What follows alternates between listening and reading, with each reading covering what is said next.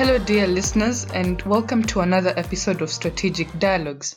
On this episode, I'm actually very excited because it's it's a subject that's one of my core research um, interests, the subject of the responsibility to protect and the broader issues about norm dynamics in international relations, but also the the prevention and um, addressing of mass atrocities in the global arena.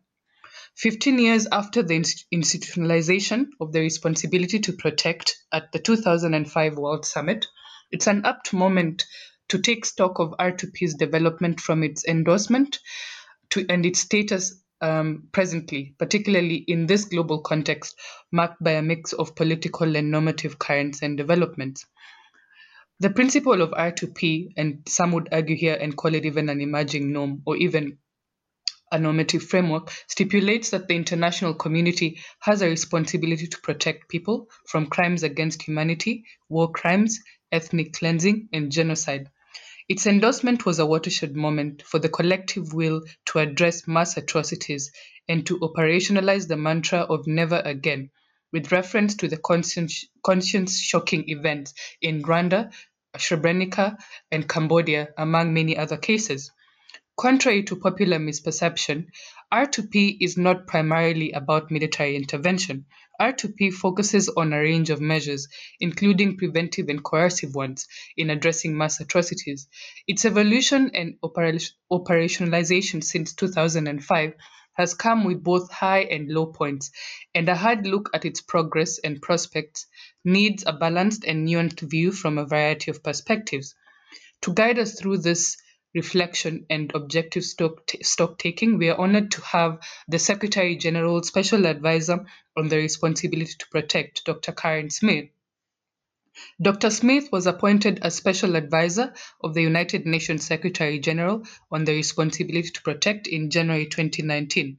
She currently teaches international relations at the Institute for History at Leiden University in the Netherlands and is an honorary research associate at the University of Cape Town.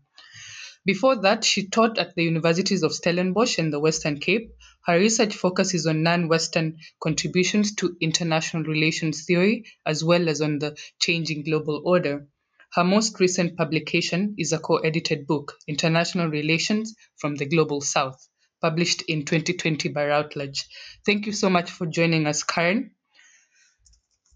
Um, I think, Thanks. yeah, yeah, I think let's just dive right into it. And I mean, it's interest. It's very, it's very um, important for for us to have you because I think, in addition to your formal role as as um, advisor, special advisor on R2P, I think you also bring a very interesting perspective in the sense that you're also um, an academic. So it's important to get an analysis from just that scholarly perspective, but also in a sense from a from a practitioner perspective um, in this case.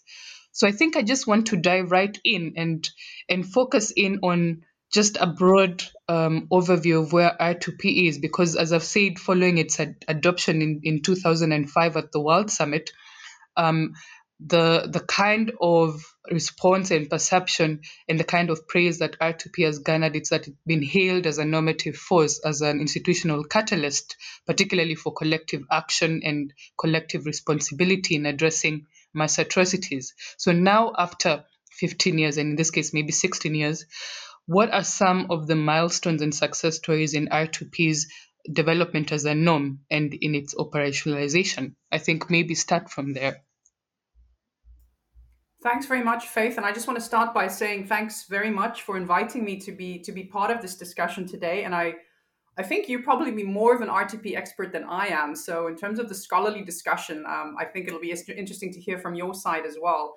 I also want to say that you know it's a it's a pity that we can't meet in person and that we're doing this online. Um, but yeah, such is the world today.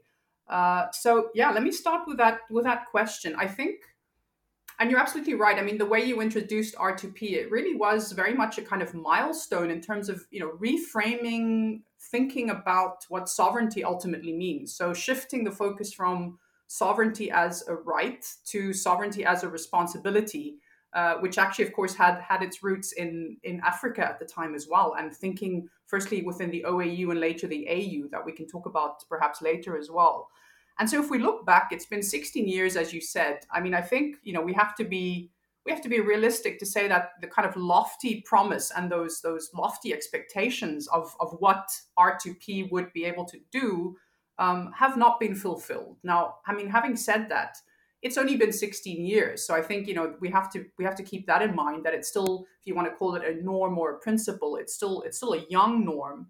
Um, and at the same time, I think there has been considerable progress both in advancing the conceptualization and the uh, operationalization of the principle. And I want to start by, by mentioning what I think is probably the most important thing, and that is that it's now generally accepted in the international system that not only individual states, but also the international community has a responsibility to protect vulnerable populations.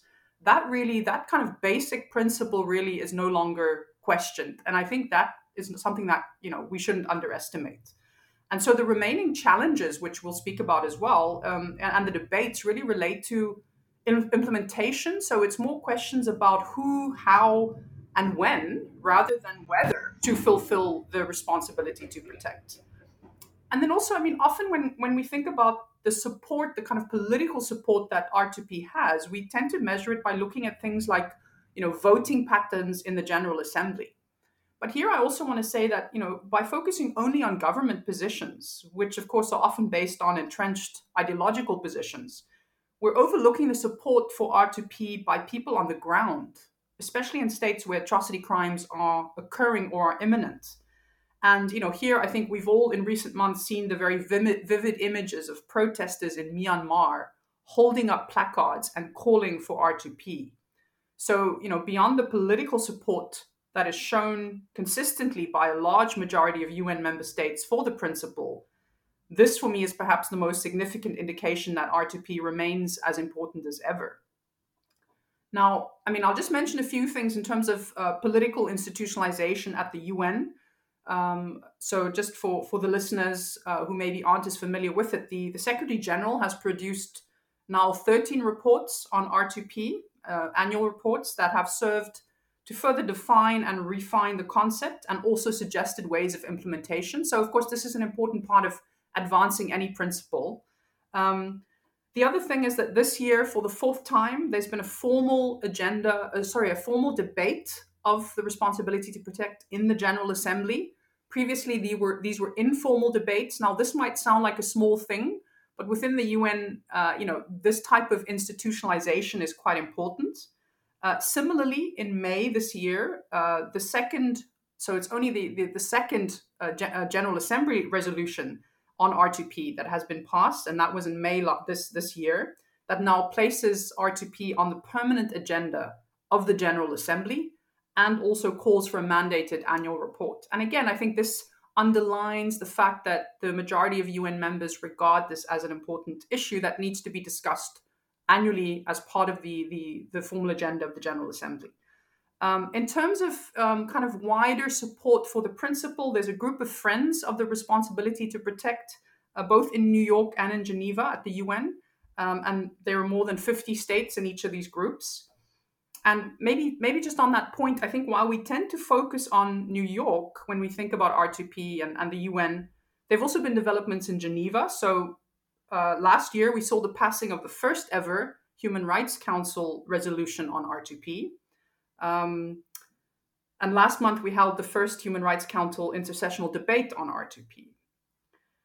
But maybe if I if I come back to I said uh, you know earlier that when people think about political support for R2P, they think about things like you know voting in the General Assembly, but also I think when people generally think about the successes and failure of R2P by the UN, they tend to focus on on the Security Council um, and perhaps this is something we can come back to as well. But I think this is linked to a kind of persistent misconception that you mentioned at the beginning, Faith, that R2P is primarily about military intervention. Uh, intervention. And what this does is it kind of distracts our attention from the fact that R2P is first and foremost about prevention. And so it's only when prevention has failed that states have the responsibility to respond. And even then, military action is the very last resort. And of course, it can only be authorized by the UN Security Council in line with the UN Charter and existing international law. Um, So maybe I'll stop there for now. I can give you some examples of, you know, so-called success success stories of R2P, but perhaps we can get to that in a little bit. Yeah, I think you've you've given the the the important groundwork um, in this conversation. But I just want to circ- circle back to um, something you said um, made me think that it's important to also just um, address and point to the listeners, perhaps those who are unfamiliar with just the context in which um, R2P emerged.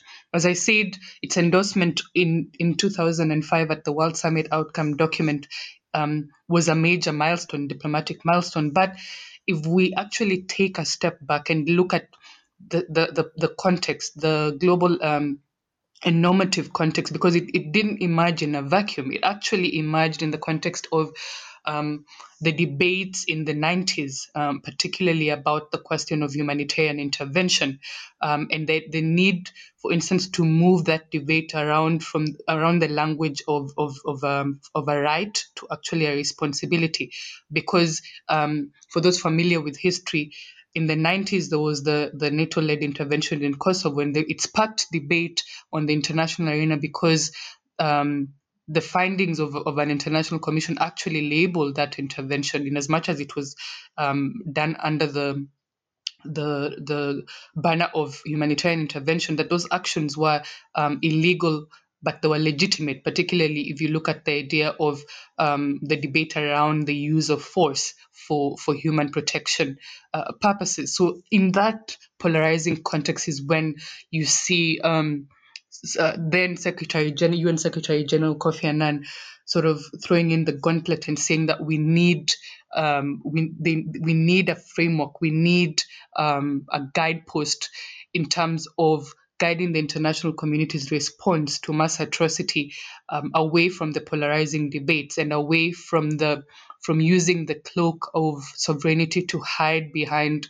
uh, or leaders or perpetrators of mass atrocities using the, the cloak of sovereignty to hide behind it and, and commit mass atrocities. So that was the context in which R2P emerged. And actually, prior to the World Summit outcome document, there was a very comprehensive report put forward in 2001 by the International Commission on Intervention and State Sovereignty, in which now we see the R2P um, a norm, emerging norm, then as a as, before it was even endorsed, it was then a principle and, and framework being put forward and outlining the key tenets. That the fact that there was um, three key areas. There was there was the responsibility to prevent, the responsibility um, to react, and also a responsibility to rebuild. So that those that was what is, was important. And then then we have the the watershed moment, which was the world out um, outcome uh, document from the summit. And then, um, interestingly, after 2005, then we have in 2009 it starting now to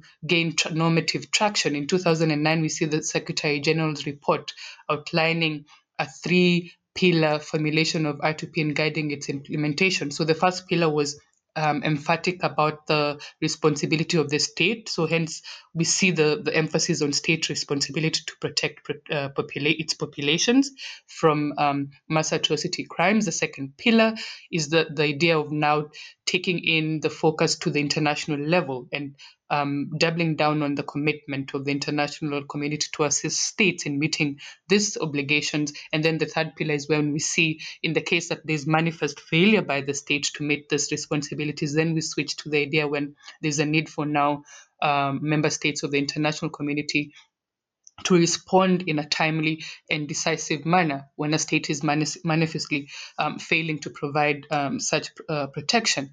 But therein is another angle that I also want to to um, zero in on, and this is the idea that we can't also ignore just the the the kind of African pioneering role that was played in just not only the idea of, of Deng's idea of articulating the sovereignty as responsibility notion, but also the idea of the African Union, which was actually the first uh, regional organization to to um, have within its its constitutive act um, a right to intervene in cases of mass atrocity crime. So that was important, and we can actually argue that R2P emerges quite literally from the soil and the soul um, of Africa. So I think those that's that's an important element to to uh, chime in on, especially when we talk about the normative entrepreneurship and the normative championing of, of R2P from its inception. And I just want to circle back to that, the question of normative championing and, and advocacy. Because while, like you're saying, while there's been a tendency to focus on the more visible, the more politicized, perhaps more contested notion of the responsibility to react at the third pillar level, there's also been a, a tendency to devote a lot of attention to theory. But when you look at, at 15 years later, and the fact that we're still discussing R2P means that it's resilient in that case, in, in discourse and that its resilience can be attributed to a range of stakeholders, not just at the political level, but also you have research and advocacy centers like the Global Center for the Responsibility to Protect in New York, the Asia Pacific Center in, in Australia, the group of, like you already mentioned, in Karen, the group of friends of R2P, and also R2P focal points, among others. But there's still an uphill battle when it comes to domestic implementation at the national level. So I think the question that I want maybe for you to speak to a bit is how is R2P being mainstreamed at the national level? Is there progress on this point in terms of moving the imperative not only from a focus at the international level but also at the local and at the the, the national level? Thanks, Faith. I think you've touched on so many interesting points that if, if you'll allow me, I just want to pick up on, on some of them before I get to that question about national implementation. Um, because I think, you know, this question about R2P and how it relates to humanitarian intervention is a really important one because I think it's it's something that people still confuse. You know, I speak to many, many diplomats and, and policymakers and and many of them think that it's the same thing and of course as you as you kind of emphasized i mean a very important part of developing the idea of, of, of, the responsibility to protect was really to address the, the criticism of humanitarian intervention in the 90s where you know essentially it was uh, individual states that were deciding to unilaterally intervene in countries on the basis of you know what they claim to be humanitarian concerns. And so uh, an important step I think that was made with developing the responsibility to protect was to say that you know this is not this is not allowed. I mean this is illegal under international law, and therefore under the responsibility to protect, the emphasis is very much on um, well, as I said, firstly preventing, and secondly assisting states to fulfill their responsibility to protect their own populations, but when it comes to the international community responding when a state um, is not doing that, so is so-called manifestly failing to protect its own populations, um, then of course there's a number of steps that can be taken, and and and as you said, military intervention or military force is the very last one, and very importantly, that has to now be um, authorized by the UN Security Council, which means that it has to be in line with the UN Charter. So unlike humanitarian intervention uh, which essentially, you know, in the 90s, as you as you mentioned, states were taking action, you know, on their own accord without it being authorized by a multilateral uh, body and under international law, like like uh, like it is with the Security Council. I think that's a really important point to kind of underline. Now, of course, that you know that the Security Council having this amount of power comes with other challenges, which we can speak about as well. Um, but I also just wanted to again highlight what you said about the the kind of African origins of R2P, which again I think is really important because another big misconception about R2P, besides the, the fact that um, you know it's regarded as, as being kind of the equivalent of, of humanitarian intervention or, or military intervention, is this notion that it's a Western concept.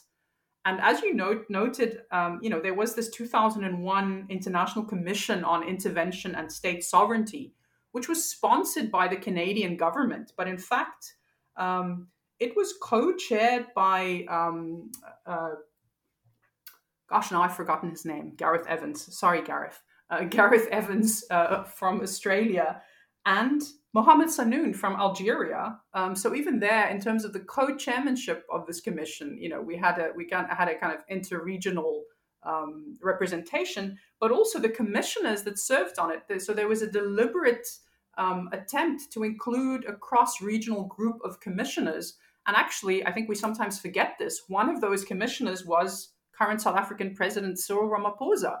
So he was part of that group of commissioners who actually developed this report and came up with this idea of the responsibility to protect, which, as you mentioned, Faith, really had its roots in thinking that was going on in Africa at the time uh, around kind of rethinking the peace and, and security architecture that was being developed by the, the Organization of African Unity and then later the, the African Union.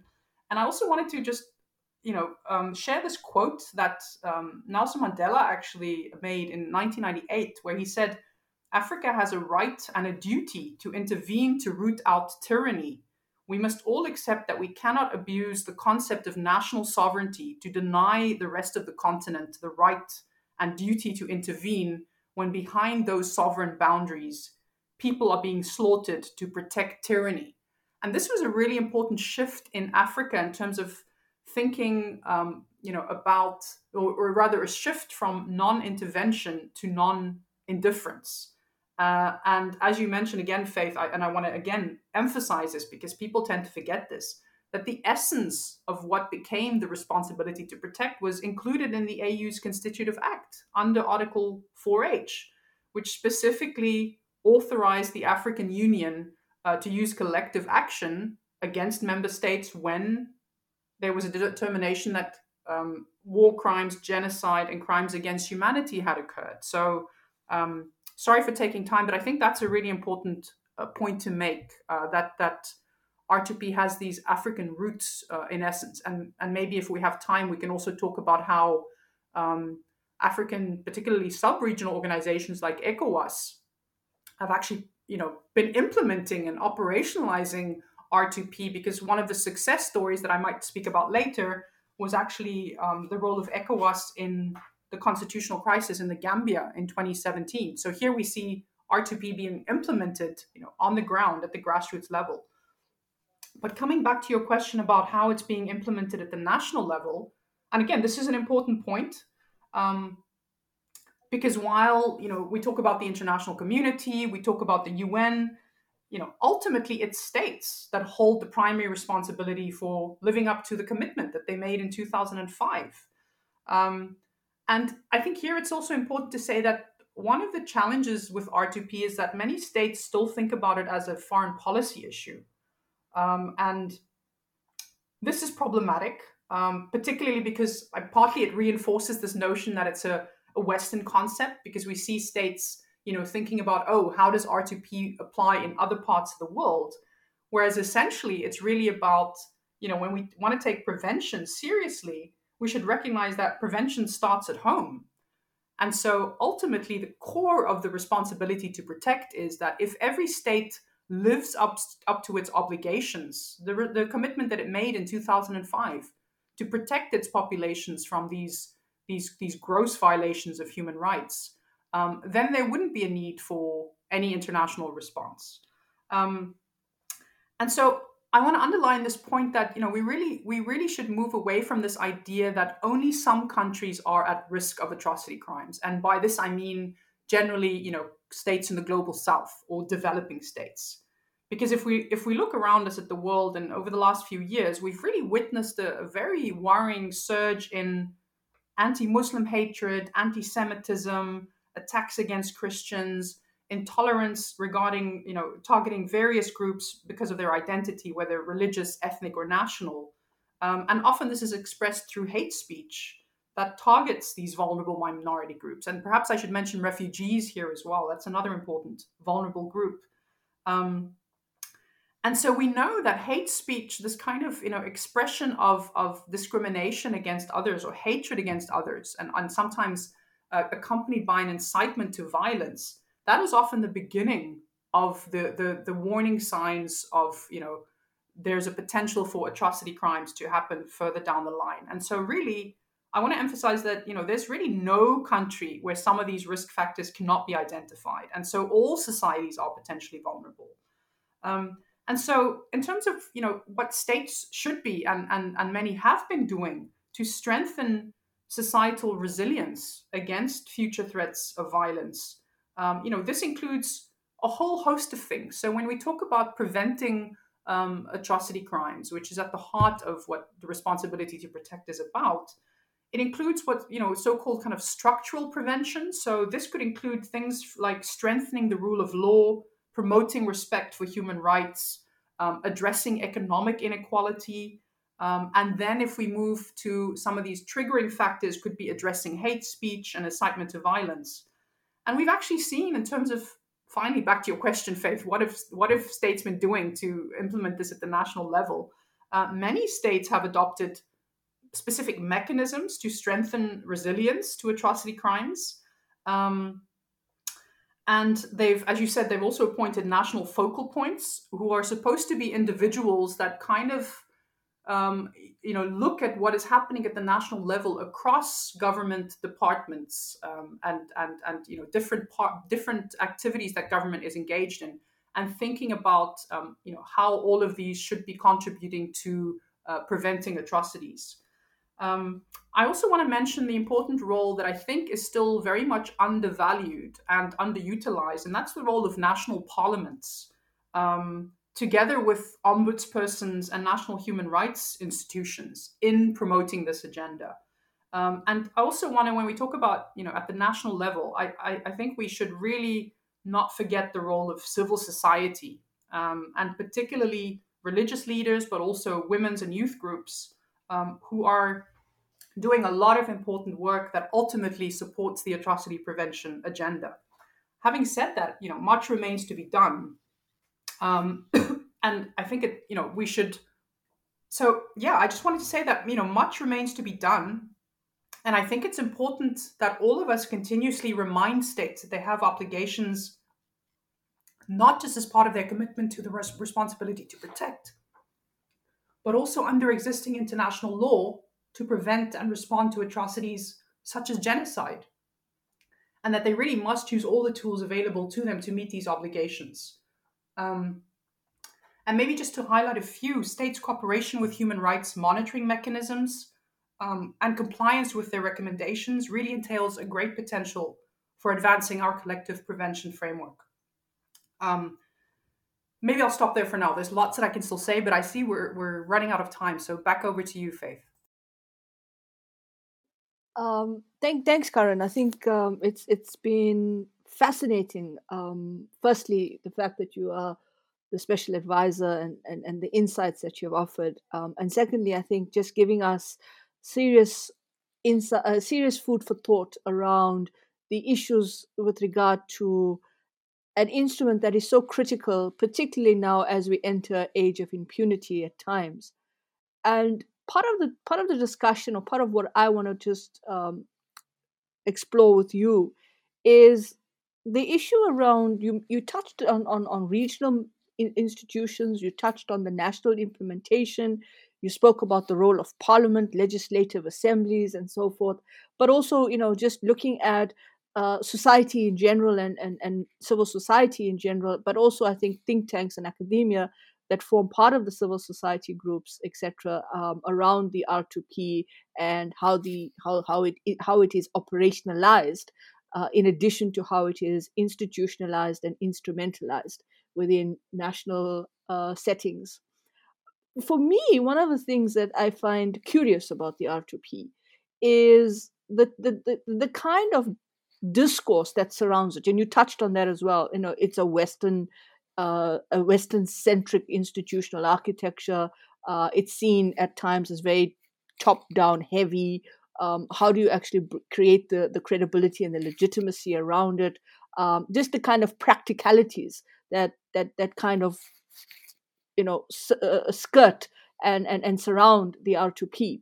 But in, importantly, you know the question I have, particularly now as we're going through this kind of existential reflection of institutions in the global architecture. Um, and, and that, that reflection is also linked to this debate about the global governance agenda being reformed. Um, and how does that reform take place? Um, and more importantly, how that reform reflects current structures of power, uh, engagements with actors from the global south, in particular, actors like China, you know, India, and so forth, who have become critical actors in terms of the BRICS, uh, South Africa as a as a as a kind of normative actor, um, as well as a, a, middle power at times, uh, looking at Canada and so forth. Is it possible for us to, to to think about the the institutional architecture of the R2P in terms of where this traction finds itself in the global south, particularly because there's this whole agenda around the fact that the global governance arena hasn't really transformed. There's a power imbalance. The power dynamics around the institutional architecture of the global governance uh, system is still very much a world caught up in, in post Second World War after 1945. And that part of the, the, the, the, challenges around the, the global governance agenda is related to a reflection that they are that, that some countries just don't want to give up that what, what has been their their their their positioning in the world and still remain the kind of moral voice on issues, but sometimes their morality is questioned. So just maybe some some some impressions around those kind of institutional architecture and challenges that that po- that you come across in making sure that this this institution of, of the R2P it does not find itself caught in the wilderness because it's these these competing geopolitics and power dynamics are beginning to underpin and undermine it at certain points. Thanks, Sanusha. Wow, how much time do we have? Um, really interesting question. Um, I I want to start, I think, by saying that, of course, you know, in terms of the future of the responsibility to protect but i dare say you know this the r2p is not unique in this. In terms of the future of you know the human rights regime um, multilateralism we have to be realistic and and recognize that as you as you outlined we really are in an era in which you know these values i guess um, are com- coming under increasing pr- pressure from from a number of, of states but at the same time, I think there's also a strong counterweight, both of states and civil society, um, you know, that sees the urgency in, in kind of stemming the tide and, and making sure that these values are upheld. And, you know, I think we also need to recognize that the tide can turn. I mean, if until last year, I would say that the Trump administration was undoubtedly amongst the list of those posing a threat to the values of multilateralism, democracy, and human rights. Um, and that has now changed. Um, in terms of you know the the role of the global south in in this whole um, picture, and perhaps specifically with regards of uh, to the responsibility to protect, um, maybe I want to pick up on what Faith was saying earlier about you know norms and how norms are um, you know diffused and inter- internalized. Um, so in terms of the kind of language about uh, you know normative development. And here we have seen that R2P has been contested in some ways by states such as India, but also many states on the African continent, China. But I think what is interesting, and that you know goes back to the very first point that I make, I don't think any state is challenging or contesting the, the essence of the principle. So this idea that states have um, the responsibility to protect their own populations and also although this is a little bit more ambiguous, that other states have some kind of responsibility, whether it is to assist those states or respond in some way, right? Um, so, in that way, I think we see some contestation of the norm happening, but it's not undermining the norm. So, you know, and, and I want to don't want to get into the kind of theoretical literature here, but of course, there's a whole debate around the um, you know what happens when a norm is contested. It can lead to the an undermining and, and, and eventual death of the norm but it can actually also help to strengthen the norm. Um, and you know, I see the way forward for R2P is actually that we should allow critical discussion and contestation, and we we need to hear more of the the voices, particularly from the global south, around these norms. And of course, many of them are critical, and many of them have to do with uh, you know everything that you said. So the way in which uh, you know certain states still seem to be holding the kind of moral gra- high ground on these issues which I think we need to challenge consistently. But it also has to do with you know institutional structures. Uh, for example, within the United Nations, the Security Council, which I guess we could have an entire other discussion on, right? So the the, the fact that that remains um, an unrepresentative and really illegitimate institution uh, in the sense that the global south is not represented there but I think you know all of this, and, and this is always when I speak to to representatives of of um, you know states in the global south. I mean, all of this for me is not an excuse not to be active in terms of atrocity prevention, right? So Um, and I think this is an important thing as well when we think about you know the future of R2P and where we're going, and we're seeing steps being taken in that direction at the moment. It's really not good enough to say, well, you know, the Security Council is con- constantly deadlocked on these issues, so really, you know, there's not much we can do. There's lots that can be done, and so just you know some of the things that I mentioned under the responsibilities of individual states. I mean, that's where it all starts but in terms of other venues where states from the global south, I think have more um, have more voice and have more influence. I mean, firstly is in, in the UN General Assembly. And again, you know, that's a body which again it's it, it has underused to utilize its powers under the UN Charter in terms of being able to play a more active role in terms of both preventing but also responding to atrocities. And then another point, and, and perhaps I'm not going to go into any of these in detail. If you want me to, we can talk about it a bit more. Um, I think the other important thing is to look at um, the role of region regional organizations in particular in moving this agenda forward and adapting it in a way that you know makes sense and is appropriate to the the regional context and here you know we have seen a lot of this happening in, in the african continent both at the level of the au but as I also briefly mentioned, at the level of sub-regional organizations like uh, like ECOWAS, for example. And so, I think you know, it, for me, it's a kind of constant challenge as well to to to get states from the global south to engage much more in this discussion and to kind of own the discussion, right? To say, well, and you know, in the sense of African states, well, actually, you know, this idea of the responsibility to protect it, it essentially came from came from us um, and so to say, well, actually, we don't agree with the way in which it has now developed, whether it is with regards to, um, you know, the criticism about Libya and how, um, you know, the, the Security Council mandate there was was was clearly um, exceeded. Now, for me, that is not a reason to say let's never use military force uh, when it comes to preventing atrocities. It's about how do we what lessons can we learn from what happened, what went wrong in the Libyan case, right? So, how do we hold the Security Council accountable when it authorizes the use of force? Or how, how do we do this differently? And, and I think that's a discussion that uh, there's still lots that, that uh, you know, we need to hear from, both in terms of constructive criticism and, and alternative solutions from states in the global south. I'm going to stop there for now, but if there's anything else that you want me to go back to, please let me know.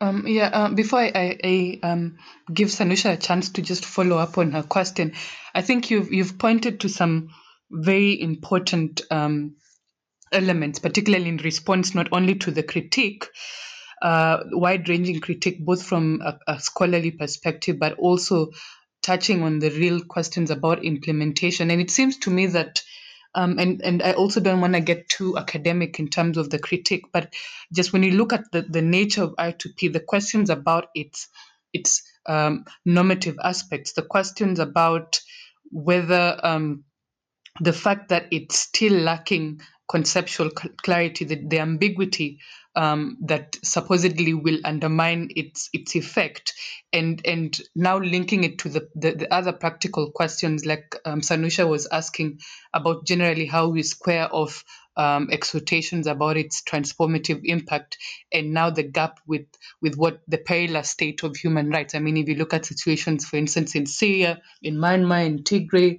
um, where they're all asking, is R2P um, dead, whereas R2P in this case, where there's there's um, cries of mass atrocity um, crimes being committed, and it seems as if there's inaction or there's paralysis at the international level. So how do we square off that disconnect? I think that's an important question, and that's the one that a lot of people, a lot of um, um, sort of critics sort of zoom in on um, apparently but in just navigating around that i think it's important to also remember that in this context, as Sanusha was saying, the shifting global dynamics, um, the normative turbulence that we are seeing, international policymakers, a lot of scholars, a lot of R2P advocates have actually consciously redirected the focus of the debate on R2P towards the preventive and the practical dimensions of the concept because there's a lot of value um, to be gotten for that. And and um, Karen, you've alluded to some of the, the reasons for this strategic shift in, in this direction, the idea of linking it to other um, concepts that are broadly connected in this idea of protection, the protection agenda, whether it's protection of civilians, whether it's the women, peace, and security agenda, for instance, there was a need to um, interlock those aspects and see how R2P also adds value to the question, for instance, of um, atrocity prevention. So it's it's apparent then, as we as we're talking now, that a, a lot of the sticking points lie at the implementation level not least because of the limiting impact of, of realpolitik, um, the question of deadlock about uh, within the Sec- Security Council, the power politics at play, but also the enduring debates about, for instance, inconsistent application, for instance, why Libya and not Syria, and also the questions about uh, the potential for abuse in the service of um, the self-interest uh, interested goals of powerful states. Those are some of the main um, critiques. But I think I, um, I also want to touch just something important on what you've said on two levels. So, for instance, in a case, in a critique, um, a criticism about the the realpolitik, the paralysis or inaction um, at the at the UN Security Council level, in cases where the Security Council is unable to prevent or address mass atrocities, there's also been um, another development, another debate opening up, which speaks to just how um, there's been um, a lot of normative traction particularly because of the kind of um, catalyst element that R2P offers is the question of what role then can the U- um, UN General Assembly play. And um, I came across a very interesting um, proposition by the global um, the Global Center for R2P, which put forward a guidance document on the legal options available to the UN General Assembly. And here they not only allude to the Uniting for Peace agenda, um, long history there, but just to to to speak uh, very quickly on the on the Uniting for Peace agenda. I mean, it circles back to 1950, um, when in order to circumvent the Soviet veto on on UN Security Council action on the Korean War, um, the, the resolution then provided that if the Security Council, uh, because of a lack of unanimity on uh, the permanent members, if there's paralysis in this case, if it fails to exercise its primary responsibilities for the maintenance of international peace and security, then the General Assembly shall consider the matter immediately with a view to making um, appropriate recommendations. So the Uniting for Peace agenda actually capitalizes on the powers and the responsibilities of the UN General Assembly, and, and in this case, some of the powers of the United General uh, UN. Um, General Assembly would be, for instance, to it might establish uh, fact-finding missions, which it actually did in Syria. It might establish commission, um, commission of inquiry. Um, it can also ask uh, or, or, make quasi judicial um, interpretations. It can also refer the matter and ask for legal opinion from the um, international um, uh, Court of Justice. So those are just some of the the measures, and and I'd, I'd also ask those who are interested to to go and look at that guidance document by the the Global Center. So that's those are some of the ways that we're we're we're sort of navigating the more contentious aspects of implementation, if you like. So that's one element at the UN level.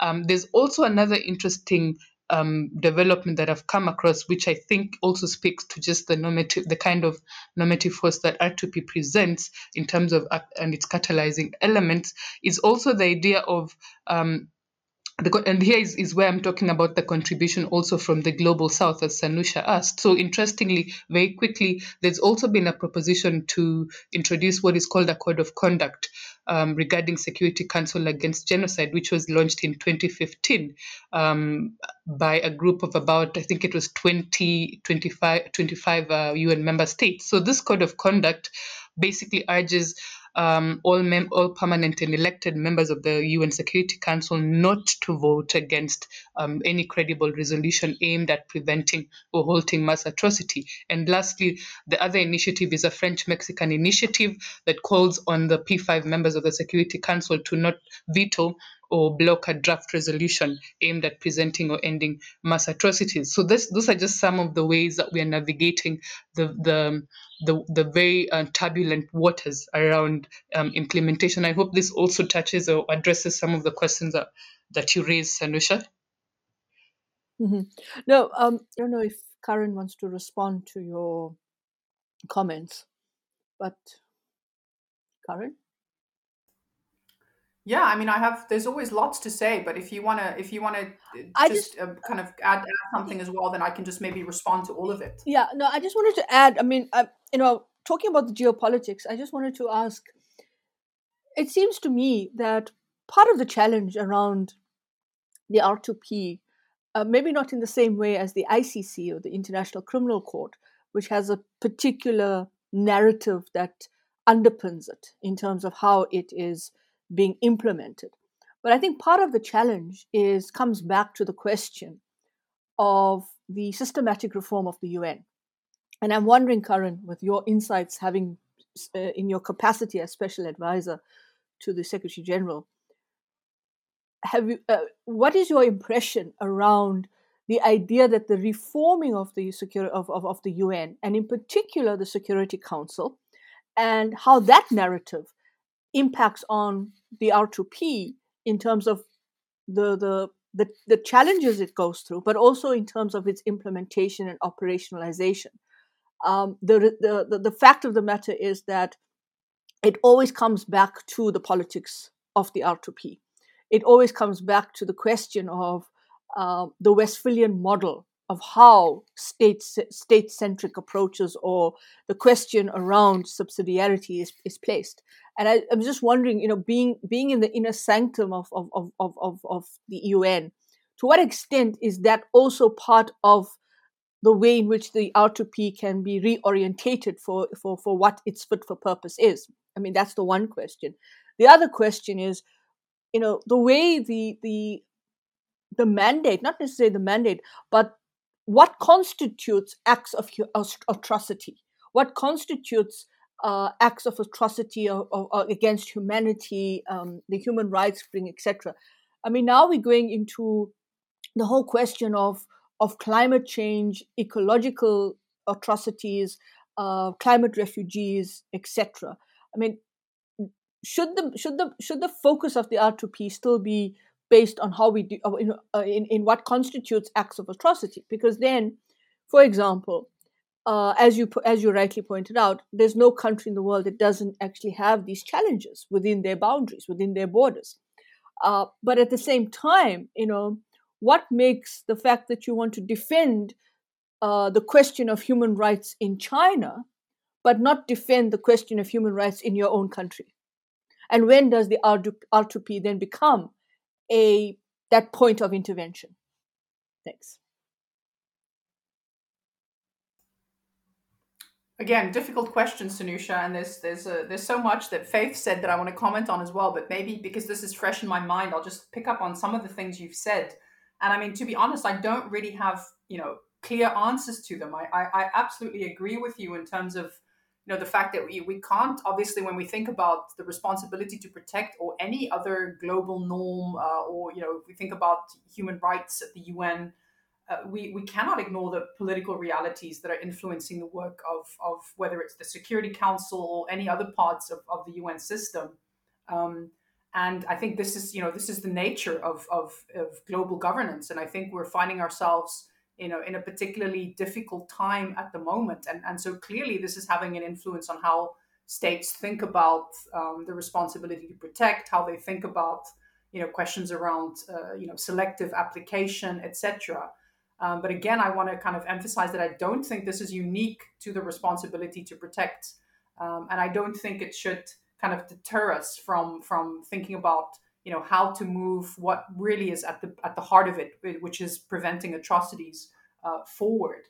Um, so that's a kind of maybe a cop out answer to that. But I, I think I mean there's there's really so much that we need to be talking about, and I mean reform of the UN is a whole you know different kind of ball game, and and unfortunately we know that Security Council reform is not likely to move forward anytime soon, and and that you know remains at the heart i think of a lot of discussions that states from the global south still feel that the power in the un predominantly lies with the security council and that you know it is this this selective body of 15 states and five that have the veto power.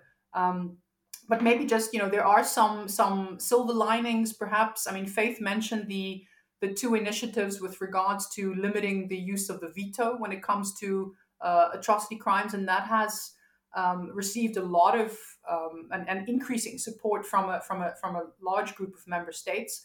At the moment, of course, only two of the permanent five members are supporting that idea.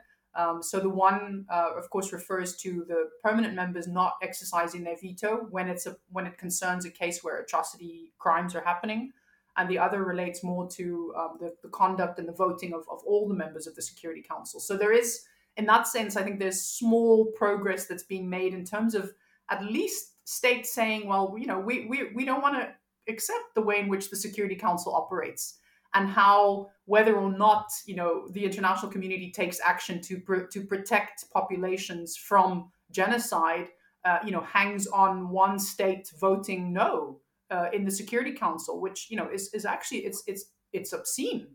Um, so i think you know at least the discussion is is moving forward but yeah the question of un reform remains of course a major major challenge both for those within the un and outside. Um, but again, here I want to maybe point to the fact that we need to think outside of the UN as well. So while it's very clearly stated in uh, the World Outcome Summit document that only the UN Security Council has the power to authorize the use of force, uh, you know, as a as a mechanism to respond to atrocity crimes. There's a whole host of other things that can be done before we get to that point, right? So, in line with the UN Charter, all of the me- mechanisms, both pacific and uh, coercive, um, under the Charter can also be exercised by the General Assembly, for example, as Faith pointed out, but also by regional organizations. So, you know, again, I want to make this point that I made earlier that I think we, we shouldn't just keep focusing on the Security Council as, you know, we need to wait for the Security Council to, to solve the issue. Um, we should be looking at potential alternatives of what other bodies, both within the UN and outside, and we haven't really talked about the Human Rights Council, which I think is also an important actor in this regard, particularly in terms of early prevention and and, and also early warning. Um, you know, so so these are these are I think areas that we need to consider, and again, where states in the global south I think have uh, a lot more influence and I have a lot have a lot more say. Now, just briefly to your point about you know what constitutes acts of atrocity. I mean, again for political reasons the this the the the text that was negotiated um, during the the World Summit in 2005 that led to um, what we now you know, regard as this is what responsibility to protect means. It very it very deliberately um, narrowed what the responsibility to protect uh, applies to, um, namely the four crimes, genocide, war crimes, ethnic cleansing, and crimes against humanity, which of course are all um, defined under international law. So there are specific legal definitions that are attached to those. Um, because it, you know, partly the, there were there were concerns by some states that again the responsibility to protect could be used as a an excuse to intervene on the basis of you know human rights violations. So it's very specific, and I think it should remain that way. That it applies only to these four, um, you know, very serious human rights violations. But of course, when you mention things like climate change, it's very clear that you know climate change is having an impact um, on particularly the the increased risk of atrocity crimes against. Uh, particularly against uh, people who are already vulnerable, populations who are already vulnerable. And in the same light, I would also say something like, you know, the COVID 19 pandemic has very clearly increased the, the vulnerabilities and the risk of, of people, um, you know, minorities and people who are already in vulnerable positions, such as refugees. Um, but I, you know, I don't think, and there's a whole debate about this. So should we broaden R2P to include things like, uh, you know, uh, environmental disasters? And of course, we saw a debate about this when when the, the French wanted to use uh, the responsibility to protect, to essentially take action in, in Myanmar um, under the, the hurricane uh, um, Nargis. And, and that was actually, you know, became a huge debate. So the way I see it, I mean, you know, I think we should we should take things like climate change very seriously and look at how that increases the risk of atrocity crimes. But I don't think that, you know, climate uh, climate change or environmental disasters themselves you know, qualify as atrocity crimes. Um, so I think it's really it's important also in terms of the the discussion, and I I often hear this when I speak to member states, particularly those who are more critical uh, of the concept. Um, that you know they they they don't want it to move beyond what was agreed in 2005. Um, so maybe that's just just a, a, quick answer to that. And now I've forgotten everything I wanted to still comment on with regards to what uh, Faith said, but maybe you still have some other points or questions. No, um, no, thank you, um, Karen. Um, maybe it will come to you, but as you're heading towards um, just wrapping up the the episode, I think part of what Sanusha was saying also, just uh, I think it's important for us to to just have almost um, look back um, at at R2P's journey and then look forward, which is which is um, some of what you've already begun um, doing. And in looking back, I think it's important to zero in on just what what I was talking about it being a milestone or being a watershed moment was the way in which the the, the consensus or the broad endorsement at the World Summit outcome document re- reflected um, a key moment, particularly in reimagining sovereignty. So this this idea of um, finding a compromise position about the issue of one, on one hand you want to protect human rights, so digging deep into the question of the human security um, um, paradigm, and on one hand um, also upholding the question of sovereignty as the grand norm in international relations. So that element, I think, is important when we look back at its journey and just what it's managed to achieve as a normative force. And now also as an institutional catalyst, it's also generated um, traction, not only at the international level, although that's that's where a lot of the focus has been. But like you were saying, Karen, there's been the R2P focal points. There's also been regional levels. There's been a question, for instance, even when you look at the the contentious um, cases, like for instance Libya, um, before, in as much as R2P was used or invoked in justifying the the, the resolution 1973, there was also a lot of um, emphasis, even if you look at Obama's discourse at the time, on regional buy-in.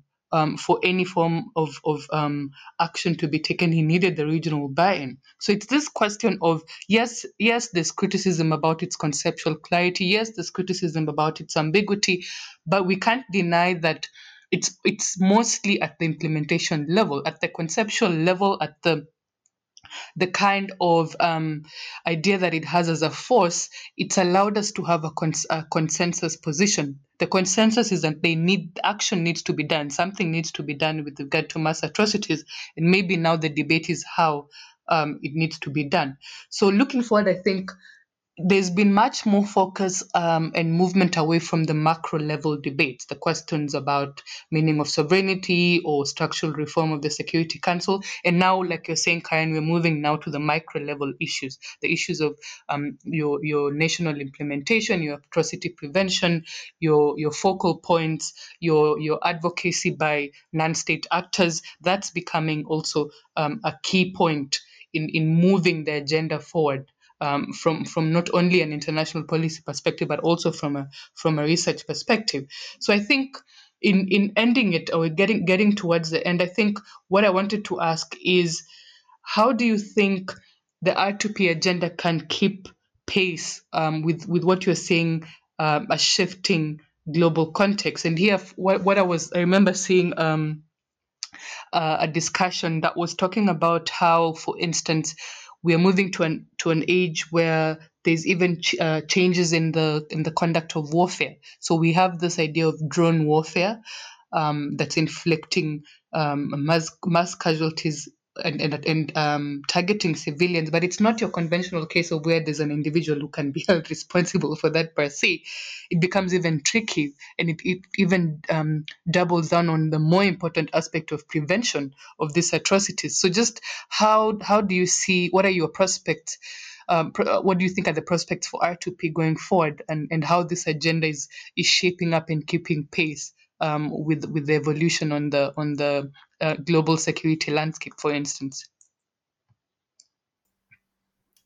Thanks, Faith. Again, yeah, very very interesting question, and and you're absolutely right. I think you know the world is changing around us, and I think obviously the responsibility to protect has to has to keep up with that in some way. So you know, despite what I said earlier about the fact that I, I think the focus of, of it should remain narrow. So it should be focused on those those uh, four crimes, those four atrocity crimes, as as stated in the World Outcome Summit document. Um, it is important, of course, to link it to other agendas and to how those other agendas are advancing and developing. So I mentioned earlier, you know, that obviously climate change is becoming an, an increasing issue of, of concern, and we should think about how that uh, links with uh, the responsibility to protect as well. Um, and and the same with you know some of these discussions that we are seeing now with regards to the changing nature of warfare, for example, because of course this has implications. You know, we haven't spoken about another important element, I think, of R2P, which is accountability, um, which is you know making sure that perpetrators of uh, these these these gross crimes are actually held accountable. And as you pointed out, when we get into discussions about things like drone warfare, you know this this is going to become increasingly difficult. And I think this is the discussion um, that that we need to have. Um, and so perhaps that there is a little bit more that needs to be done at the conceptual, the theoretical level. But again, I want to emphasize what you said that the discussion now really has moved to you know practical, concrete questions about implementation. And there, I think you know we need to really just be creative. And here also, I think academics and scholars can play an important role uh, in terms of thinking not just about you know these abstract theoretical questions about R2P, but thinking very specifically about um, questions of prevention, for example. And so, you know, there's there's still lots of work that needs to be done, um, even though you know some of it has been done already in terms of what are these what are the risks? So how do we identify the risk factors of atrocity crimes? And then you know how do we address those? So what have we learned from so-called success stories? I mean i mentioned uh, the gambia earlier uh, which really was one of those examples where we saw uh, I think one of the things that we do know is that there needs to be unified action by the international community, um, and uh, and I think you know in that that case, so for people who haven't looked at that, go do go and have a look at this case study of the of the 2017 um, in the Gambia. I think the most important lesson that we have learned and that we need to take forward in terms of thinking about R2P is that we know that atrocity crimes do not happen overnight and they are therefore preventable. So this takes me back to the point about you know the emphasis on prevention, uh, which is very much the, the, the approach that the UN takes. Um, I mean, this is not to say that we shouldn't be thinking about response, because clearly, when we get to a situation like we currently have in Myanmar, uh, where we are beyond the point of prevention, perhaps we need to think about you know how do we how do we respond to a situation like that. Um, but I think the, the emphasis on, on prevention and, and really kind of taking to heart the lessons that we've learned about you know how best to uh, prevent, how best to um, well to act. Because I think the other point is that we have the information. That the problem is not that we don't know when atrocity crimes are are, are happening. Um, we it's not the question of we don't see the risk signs, we're not able to identify them. We have the information. It's about how best to respond at what time. And, and so here, this really brings me back to the importance of, of uh, regional organizations as well. Because I think, you know, regional organizations are, are often much better placed in terms of understanding the, the root causes, the, the risks of atrocity crimes in their respective regions, when it comes to you know early action, uh, which could be anything from you know preventive diplomacy, mediation, um, you know assisting with building resilience. There's often more trust in at the regional level, um, and so again, I think so. Move you know moving our focus down from especially the Security Council, the United Nations to regional and national levels. I think that's where we need to be thinking about what what needs to happen at those levels. Um, so, you know, in terms of if I could say where I want to see thinking around R2P going, I mean, that is where where it would be. Um, and perhaps just also as a final word, you know, we talk about the role of states because obviously this was a commitment that was made by by by heads of state and government at the UN in 2005.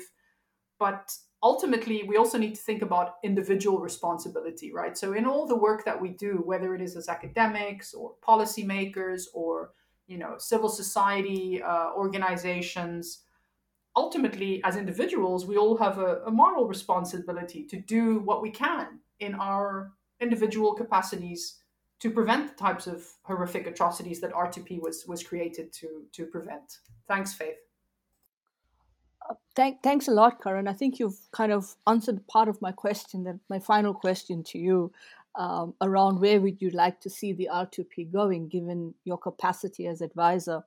Um, and it, it, was really going to ask. Uh, I was going to really going to ask the question. You know, what would you like to see in this role once you move on in terms of the R2P um, and, and, and the practicality of its implementation and its regionalization and its domestication, um, not only centered around the UN, but I think uh, outside of the UN.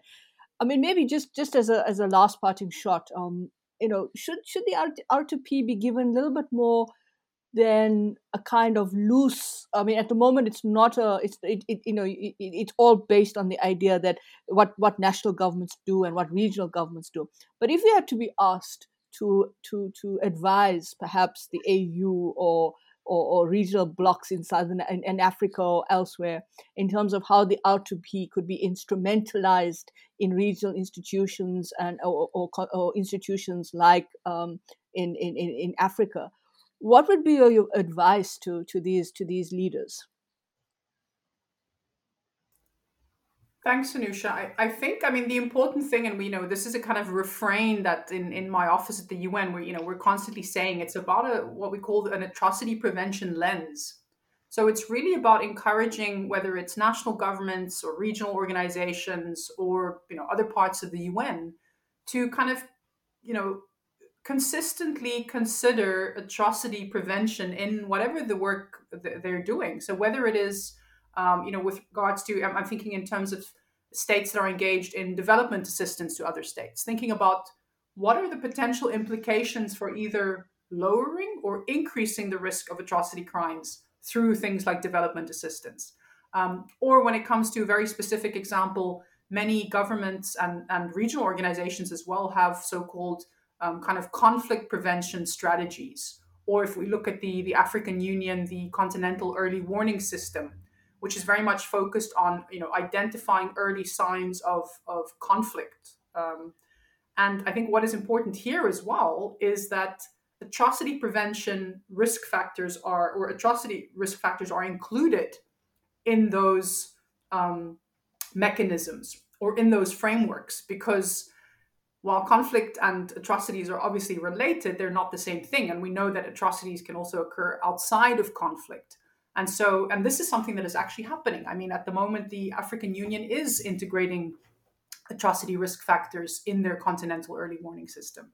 So I think that would be my advice, you know, to consider this in across the board in terms of all of the, the work that you're doing at the national level, in terms of your foreign policy, consider the potential implications for atrocities.